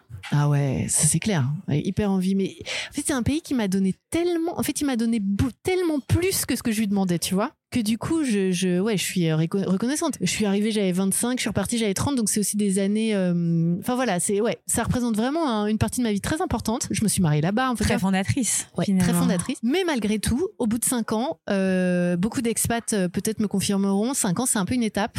Et puis il y a ceux qui restent et ceux qui partent souvent. Hein. Cinq ans, il se passe un truc, j'ai l'impression. En tout cas, moi c'est ce que j'ai constaté là-bas. Et en fait, voilà, on était prêts à, à passer à autre chose. Et en fait, les planètes se sont alignées à ce moment-là. C'est-à-dire que mon mari, il a reçu une offre, enfin voilà, une proposition de rentrée, tac tac, au moment où on commençait à se dire et si. Et, en le plus, retour, euh, ça s'est bien passé pour toi? c'est dur le retour. Ouais. Ah ouais, le retour d'expatriation, c'est pas facile. hein. Pourtant, on est rentré dans des bonnes conditions parce que économiquement, on- voilà, mon- moi, j'avais pas de travail en rentrant, mais j'en ai retrouvé assez vite. D'où l'intérêt d'être très spécialisé. Ah, mais tu m'étonnes. Je trouve. Mais c'était sur un marché de niche aussi, Mais oui, mais en fait, euh. moi, quand j'ai commencé, je me souviens, tout le monde me disait, oh là là, oh là là, tu vas t'enfermer, t'enfermer. Mais en fait, c'est l'inverse. Il faut se spécialiser. Enfin, ça, c'est ce que je dis à, bref. Puis à partir du moment où tu vibres aussi pour ce que tu fais, Oui. et tu as envie de continuer. Donc, euh, Évidemment, ouais. Mais le trading, tu vois, en même temps que je suis rentrée, j'ai arrêté le trading aussi. C'était fini. Ah ouais, toi quand tu, tu dis c'est fini, c'est fini. Hein. Non, Tu- mais tu c'est clôt les que, chapitres. et, euh, Non, mais tu vois, j'avais vraiment fait le tour pour le Ouais. coup. Euh, je m'étais éclatée intellectuellement. C'est quand même vraiment un job. De... bah, Enfin, moi, j'ai jamais retrouvé ça depuis, tu vois. Une stimulation, euh, une adrénaline.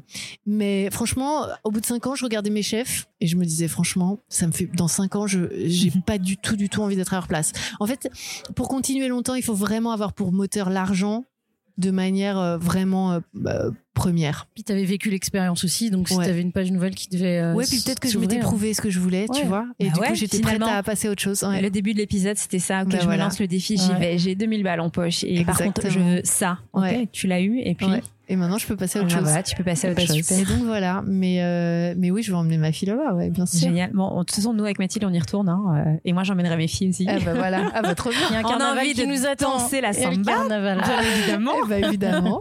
Donc, on va prévoir ça. Ouais. Eh ben écoute, Je crois que c'est une belle conclusion, hein. C'est une belle Eh conclusion. ben, et- merci de m'avoir fait revisiter Clara, mes tu nous souvenirs. as pas tout dit parce Ah bon que ah ben oui, mais tu, tu es aussi podcasteuse, donc fais ton Oui. auto-promo. Mon Fais ton auto-promo. auto-promo. Alors, les règles du jeu, tout ce que j'aurais aimé qu'on me dise avant de commencer à travailler. En fait, c'est euh, un podcast que j'ai créé à partir de mon expérience au Brésil, justement, de trader. Le Brésil a tout déclenché. Ben oui, ben, ça a été vraiment fondateur, hein, parce que comme j'étais la seule femme, j'ai tout appris sur ce que veut dire être une femme au travail. Enfin, j'ai tout appris, en tout cas tout ce que je sais. Et euh, j'ai eu envie de partager ça parce que je me suis rendu compte qu'il n'y avait pas beaucoup. Enfin, j'ai vraiment créé le contenu que moi j'aurais aimé Mm. entendre quand je me retrouvais face à des situations de discrimination, de mise au banc et que je ne savais pas comment réagir.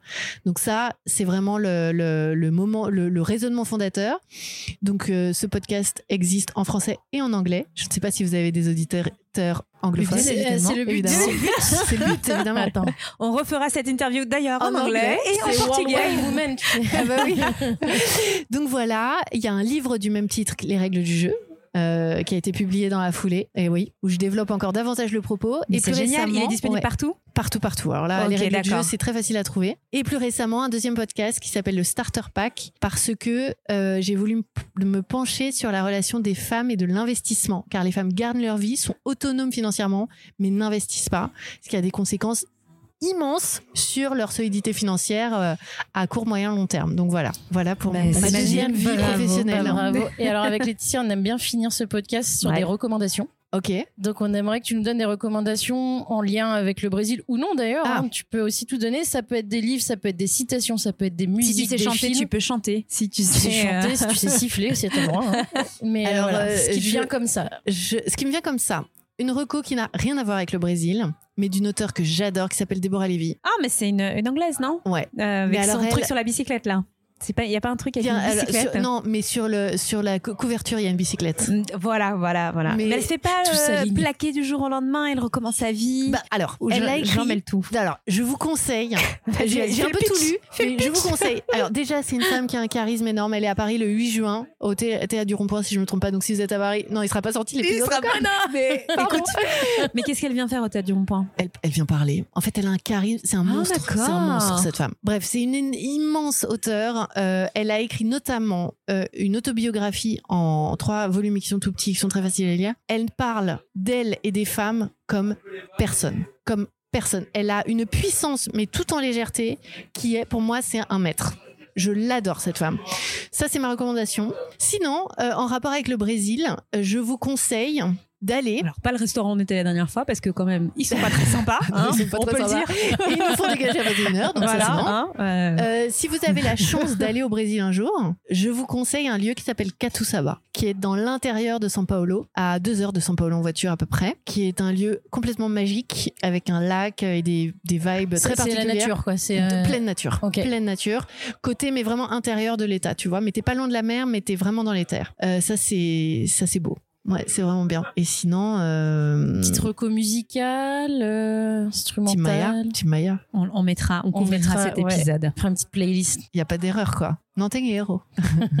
Alors, nous, avec Mathilde, on écoutait souvent euh, un, un- un vieux titre des années 70, Ouais. un peu funk, de Sidney Magal. Ah ouais.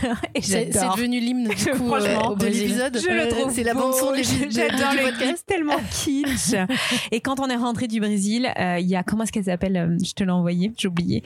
Euh, une, une grande euh, chanteuse brésilienne, un peu euh, funk aussi, disco, qui Ouais. vient de Ouais, ça décéder. c'était ouf l'histoire du funk là-bas aussi. Ah ouais, Ouais. Moi je Ouais, savais dont on n'avait pas compris nous. On croyait que c'est Ah ouais. du funk. Non non, en fait c'est autre chose le funk Ah ouais, ouais, Brésil. ouais. Ah ouais, ouais, parce que ouais. des fois ils nous disaient bah, qu'est-ce que vous aimez tout le monde dès qu'on rencontrait On Brésilien bien j'adore le funk et j'étais genre Ah oui, attends on parle du le funk on parle ouais, du non, funk non pas rien à C'est très lié au sexe. Ah hein. Ah bah C'est vachement. sexualisé. Euh, on aurait pu en parler. Enfin, c'est une, société euh, où la... bah, je parlais de la séduction. Non, mais ça va être un épisode de 4 heures.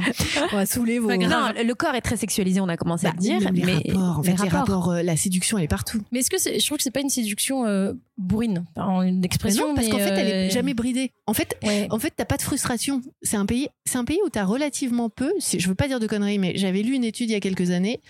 T'as moins de viols. Je sais pas qu'il y en a pas, hein, mais t'as moins de viols que dans d'autres pays parce que t'as aussi moins de, de frustration de sexuelle. répression sexuelle et de Mhm. frustration sexuelle. Mais Et parce plus que d'affirmation peut-être de la femme et de son corps et de ce qu'elle veut et de ce qu'elle veut pas? Je sais pas Oui, mais tu nous parlais aussi d'un truc très institutionnalisé, Ouais. euh, qui sont les maisons closes. les maisons closes au Brésil, c'est important. Ouais. Ouais. Ouais, ouais. Il y en a pour tous les goûts, tous les moyens, toutes les bourses, Toutes les classes. au sens, toutes les bourses du terme. Et c'est vraiment très institutionnalisé à tel point qu'en fait euh, les, les, les gringos, enfin les, les, les étrangers euh, quand ils venaient euh, faire des dîners d'affaires et tout, ils Ça attendaient la fin du repas. quoi. Ah bah oui, oui. et c'est dans tout le Brésil ou tu penses que c'est dans quelques villes non, non, c'est dans tout le Brésil. Ouais. Ouais, ouais. Ouais, c'est vraiment une institution. Ouais, c'est vraiment une institution euh, et c'est aussi bon une, une, une grande hypocrisie puisqu'en fait tout le monde le sait, personne n'en parle quoi. Mhm. Et ça, tu, tu donnais un terme quand on s'en parlait juste avant. T'appelais ça comment? Ah les les les Les puteros. Ah putellos. Je n'y ai jamais mis les pieds, car évidemment, les femmes non professionnelles ne sont pas admises pour préserver le- l'anonymat des clients. Et le mystère. Et le Et mystère, bien sûr. oui, il faut, faut femme. le mystère. Ouais. Mais tu nous racontais aussi en off que l'adultère était euh, euh, assez présente, Bah, aussi bien fait. pour les hommes que pour les femmes. De fait, bon alors après, je connais pas toute l'intimité des Brésiliens, mais de fait, le- les putéros, c'est tellement présent, je dirais, euh, dans la culture, que oui, de fait, l'adultère l'est aussi. Puisque Mhm. bon, on n'y va pas que pour boire un verre, quoi. On sait comment ça se termine. Voilà.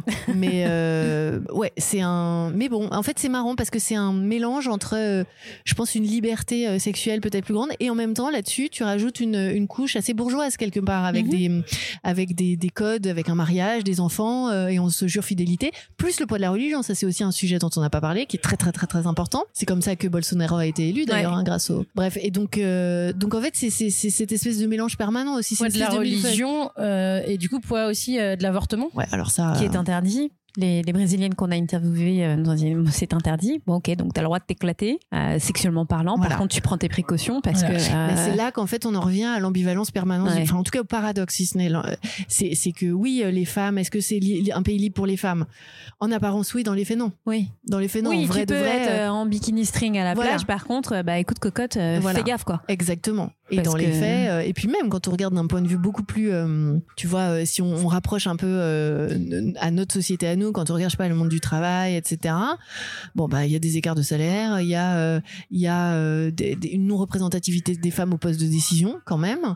Euh, Enfin, je veux dire, on retrouve les mêmes, les mêmes difficultés que chez Et nous. les mêmes schémas en fait Ouais. qui se représentent. Évidemment. Et donc, mais paradoxalement, tu as aussi la figure de la mère, ce dont on parlait aussi, qui est ultra forte, des femmes qui travaillent et qui, enfin. C'est difficile de, ouais, c'est difficile de tu vois de, de faire des grandes lignes euh, qui seraient un peu caricaturales quoi. T'as as vraiment c'est très paradoxal à tous les niveaux, tout le temps. C'est pour ça que c'est dur de résumer le pays en tu vois. Oui, et c'est dur dirait- aussi de, de s'intégrer totalement puisque tout est, tout est paradoxe. Alors tu vois ce qui est drôle, c'est que je crois que paradoxalement, ma nationalité française et donc le fait que je sois une femme française avec euh, mes codes à moi, ma manière de m'habiller à moi, ma manière de, de me comporter à moi, m'a beaucoup protégée au travail. On m'a souvent demandé, mais la seule femme, t'as pas été euh, dérangée, accostée, euh, harcelée ou je sais pas quoi? On respecte Je la femme française. jamais- Non, c'est pas qu'on respecte la femme française. C'est que je pense que j'étais un être tellement exotique Ah, d'accord. J'étais une espèce d'extra. Je pense que en fait j'étais tellement différente des femmes brésiliennes, etc. Qu'en fait je rentrais même pas dans le. Tu vois, je rentrais pas même- dans le champ de J'étais vision. pas dans le game, moi, pas- pour le coup, ouais, tu vois, ouais. pas les codes en fait. Peut-être, mais je pense que j'étais désarçonnante parce que j'ai- je suis aussi très. Par exemple, nous ils nous trouvent hyper frontaux. Ouais. Ah ouais. c'est- un truc que j'ai un peu appris en, à sugarcoder un peu, tu vois, même dans les Et dialogues. l'ironie aussi, Très l'ironie française. Bon, après, ils, ils peuvent être ironiques quand Ils même. peuvent être ironiques Mais aussi. oui, le sens de l'humour est pas tout à fait le même. Le, le côté très frontal. Donc moi, ils me trouvaient. euh, je, pense que j'étais un dedans. bulldozer quoi pour eux, tu vois.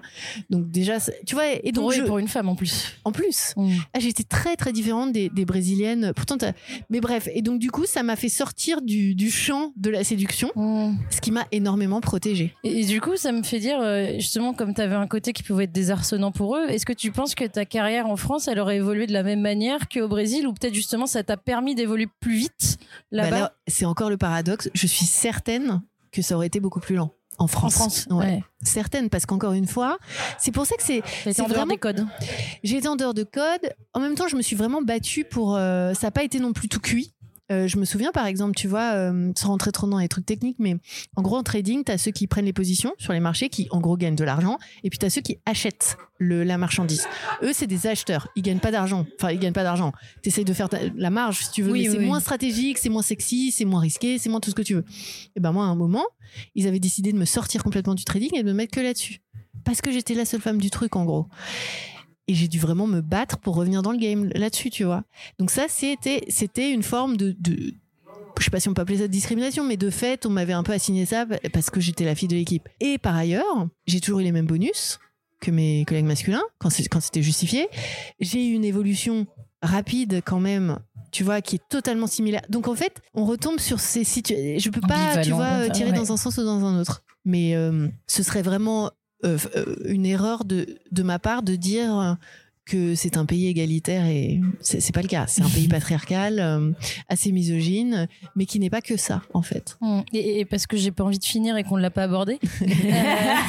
Euh, mais quand on est arrivé à- au Brésil, euh, moi j'ai toujours eu des, des amis qui sont partis là-bas et qui ont toujours eu des expériences où des fois il y a eu des problèmes au niveau de la sécurité. Et Ouais. donc on l'a, tu l'as abordé rapidement tout à l'heure, justement. euh, et, et c'est vrai que quand on y était, on nous a toujours dit de faire attention, faut pas rentrer la nuit à pied, faut toujours prendre un Uber ou un taxi, etc.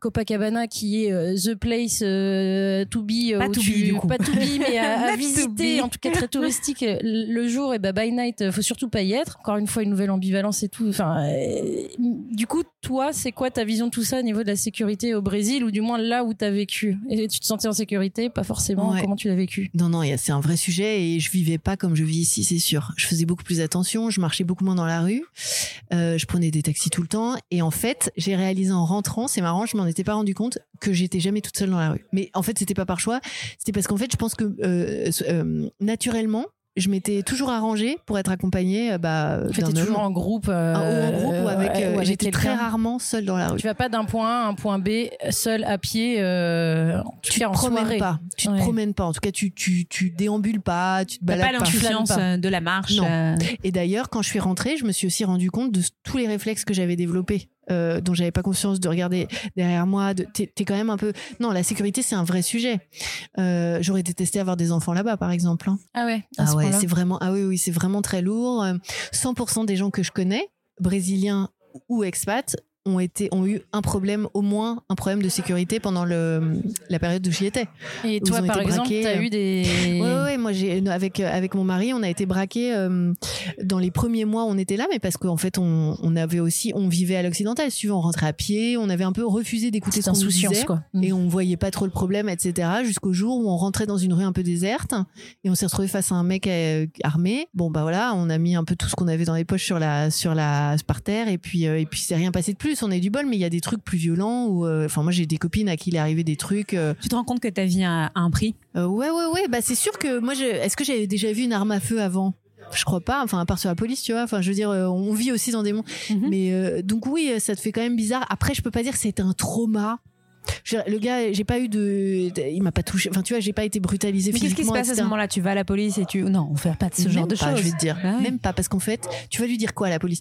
Le mec, il avait, il avait un casque à moto sur la tête, donc j'aurais été incapable de l'identifier. Quoique, est-ce qu'on n'a pas appelé la police? Non, je crois même pas qu'on ait appelé la police, tu vois. En tout cas, c'est pas un réflexe. Bah non, parce qu'en Alors fait, on s'est dit, qu'est-ce qu'on va lui Paris, dire En France. Oui, à Paris, c'est différent, ouais. parce que t'as un espoir de récupérer euh, ton Ouais. téléphone et puis t'as et, espoir ta carte fasse bleue. attraper. Ouais, Et qu'ils leur vendent sur le bon coin. Et qu'il y ait une justice et que. euh, ouais, ouais, ouais, non, mais je te dis, je, je pense que ça nous a même pas traversé l'esprit. Après, je peux pas dire que ça m'ait traumatisé, mais ça nous a bien calmé, bien, bien calmé. Et Après, tu dis que ouais, au fur et à mesure, tu as adopté certains réflexes, Ouais, peut-être. euh. bah, je me baladais moins dans la rue, à mon grand dame, parce que j'adore marcher. Et alors, euh, du coup, euh, parce que tu vois, par exemple, je me baladerais toute seule dans les rues, Paris ou autre en France. Par contre, je surveillerais si j'étais en short. Est-ce que, Ouais. par exemple, à l'inverse, là-bas, tu te mets en short, t'as moins peur, mais tu fais plus gaffe Ouais. euh, Ouais. ouais, donc en fait, on a deux poids, deux mesures, en fait. euh, Ouais. ouais, au Brésil, c'est pas ton short qui va attirer, c'est. non, au Brésil, euh, c'est pas ton short. ton bijou Mais c'est ta dégaine d'occidental. Ouais, voilà. Anyways, en fait. Mm. Tu sais, t'as beau, moi aussi, euh, j'étais là en train de me dire, ah ouais, je vais m'habiller. Toutes, ce- genre, bon, évidemment, tu tes bijoux, tes machins, tu te mets un short, un t-shirt. Oui, mais en fait, même en short et en t-shirt, on voit à 3 km que t'es pas du coin. Donc, en fait, c'est ça, en fait, qui attire l'œil. Mais oui, moi, je crois que, est-ce que j'ai, bah, après, je dis pas que les Brésiliens font pas des, sifflent pas les nanas dans la rue et tout, mais c'est mille fois moins fréquent et pesant qu'ici. Ça n'a rien à voir. Rien à voir. Non, non. En revanche, la violence, quand elle survient, elle est, elle est plus violente. Elle est plus violente, ouais. Et elle te calme beaucoup plus, ouais. Et elle survient euh, très vite, quoi. hein. Bah, comme toujours, en fait, euh, depuis le début, on parle de ce côté euh, de poids, de mesure, justement, mais t'as as un côté toujours extrême des deux côtés, en fait. Ouais, ouais, ouais, ouais, carrément, ouais. Que ce Ouais. soit dans les classes sociales, que ce soit dans la, dans la valeur de la femme, que ce soit euh, économiquement parlant. euh, Ouais, ouais, ouais, ouais, c'est clair. Ouais, la sécurité, c'est un vrai sujet et euh, ouais, c'est pas évident, je pense, d'élever des enfants et tout là-bas. hein. Ouais.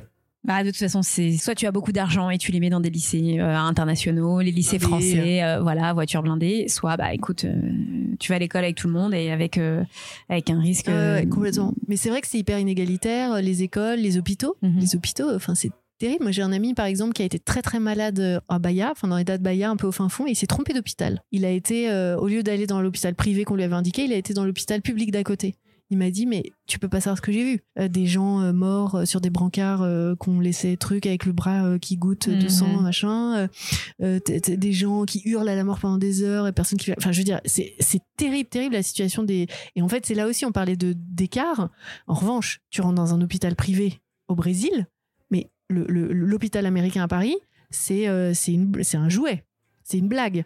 C'est là, c'est un niveau de. Donc évidemment, toi, en tant qu'expatrié. euh, T'es du bon côté de la barrière et tout, mais tu peux pas, t'en- enfin, tu, tu peux, tu peux pas ne pas le noter, quoi. Exactement. Tu peux pas t'empêcher de pas remarquer Non. ces inégalités. Bon, et bah Clara, merci beaucoup pour euh, pour ce récit. Eh ben, euh, merci à ton aventure brésilienne. Bah, merci beaucoup. J'avais pour besoin d'une française au Brésil. Ouais, ouais, Après, ouais. brésilienne Très intéressant. Ouais, c'était trop Est-ce bien. qu'en France, tu, à Paris, tu continues à fréquenter des Brésiliens, des milieux brésiliens euh, Non, pas vraiment. Non. Pas vraiment. Des lieux brésiliens j'aime bien. En revanche, non, bah, sauf, euh, sauf la dernière fois quand dîner, mais en fait, non. En revanche, je vais tous les ans au moins une fois au Portugal pour surfer. D'accord. Et je pense que c'est ça mon lien avec le Brésil. D'accord. Alors nous, tous les Brésiliens à qui on a parlé détestaient les Portugais. C'était une haine Et on parle pas de la langue, on parle vraiment des Portugais. Portugais. Mais tu Ah sais, ouais. les Portugais détestent les Brésiliens. Ouais, voilà, c'est Ouais, ouais. Là, là, euh, parce qu'en plus, il y, y a eu une forte vague de- de- Oui, d'immigration d'immigration. là dernièrement. Et ils ils n'en peuvent plus de voir des Brésiliens et machin. Et d'ailleurs, on a rencontré là où on était des, des Brésiliens qui venaient d'arriver. Ils se plaignaient beaucoup de la, de la xénophobie. Enfin bref, c'est compliqué. Donc Mais, tu euh, surfes, c'est ça l'information C'est ça, retenir. Je surfe euh, et, et je pense que c'est un peu ça mon lien avec le pays. Tu vois Et tu ne, tu ne surfais pas euh, au Brésil Si, j'ai commencé là-bas un peu, mais je m'y suis mise pour de vrai depuis que je suis rentrée. D'accord. Et tu t'es dit, tiens, on va aller au Brésil. L'avantage, c'est que tu sais parler la langue maintenant. Absolument. Et tout va bien. Je suis comme à la maison. Comme à la maison. Voilà. Bon, bah merci beaucoup, Clara. Merci à vous deux. À Merci très beaucoup. bientôt. À bientôt. À bientôt. Ciao.